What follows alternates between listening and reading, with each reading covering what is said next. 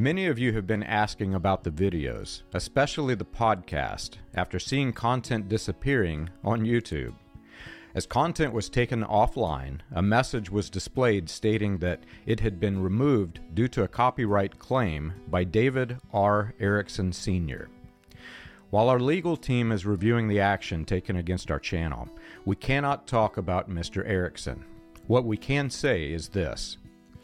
When I attended the Branham Tabernacle, while my grandfather was the head pastor, there were a handful of men and women that my grandfather considered to be troublemakers.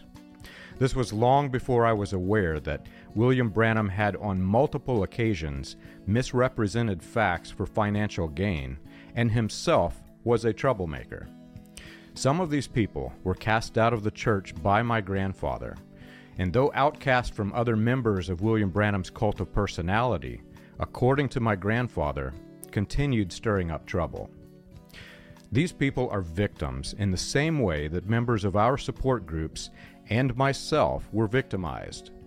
The problem, however, is that some of these people have chosen to retaliate through false claims with the sole purpose of damaging the reputation and the credibility of me and the people working with me. Some of these attacks that we receive are criminal. Because some of them have never heard and do not understand the gospel of Jesus Christ, and only understand William Branham's false gospel of vengeance and hate, many bad people become empowered and empowered with hatred instead of divine love. Since our reputation and credibility was damaged by Mr. Erickson, we're going to examine his claims, which are already made public by YouTube. According to YouTube's representatives, Mr. Erickson filed a legally binding document claiming copyright ownership of one of the videos of William Branham and two photographs. If these representatives are accurate, in my opinion, and an unprofessional assessment of these documents, Mr. Erickson made fraudulent claims for the sole purpose of damaging William Branham historical research. Ultimately, my legal team will be deciding the exact nature of these actions and the damages associated with them. I should also note that after thorough investigation, there is no evidence suggesting that Mr. Erickson did not act alone. We had coincidental attacks on our social media accounts at the same time, but as of now, these coincidental attacks seem to be unrelated. In 2019, Mr. Erickson participated in an attack on our The Message documentary series when the series had reached the point in time at which we exposed the fact that Jim Jones of People's Temple was at one time a message cult leader. The moment that we reached that same exact point in time in our podcast this year, Mr. Erickson initiated a copyright strike to halt the information again from spreading.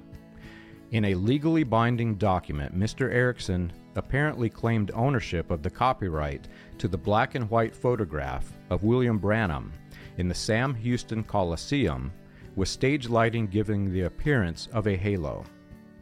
This photograph is, according to the Library of Congress, owned by Theodore J. Kipperman and Douglas Studios in Houston, Texas.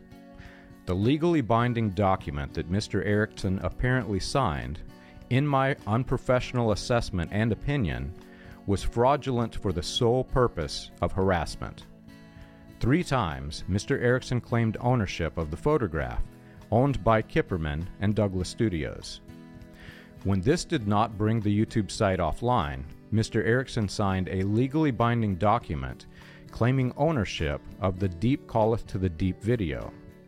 Yet in his own YouTube channel, Mr. Erickson admitted in a disclaimer that he did not own this copyright, and by his own admission, apparently, signed a legally binding document with a false claim. All of the content on our site is for educational, discussion, and parody purposes, and is protected by fair use. Some of the videos attacked by Mr. Erickson clearly identified this fact.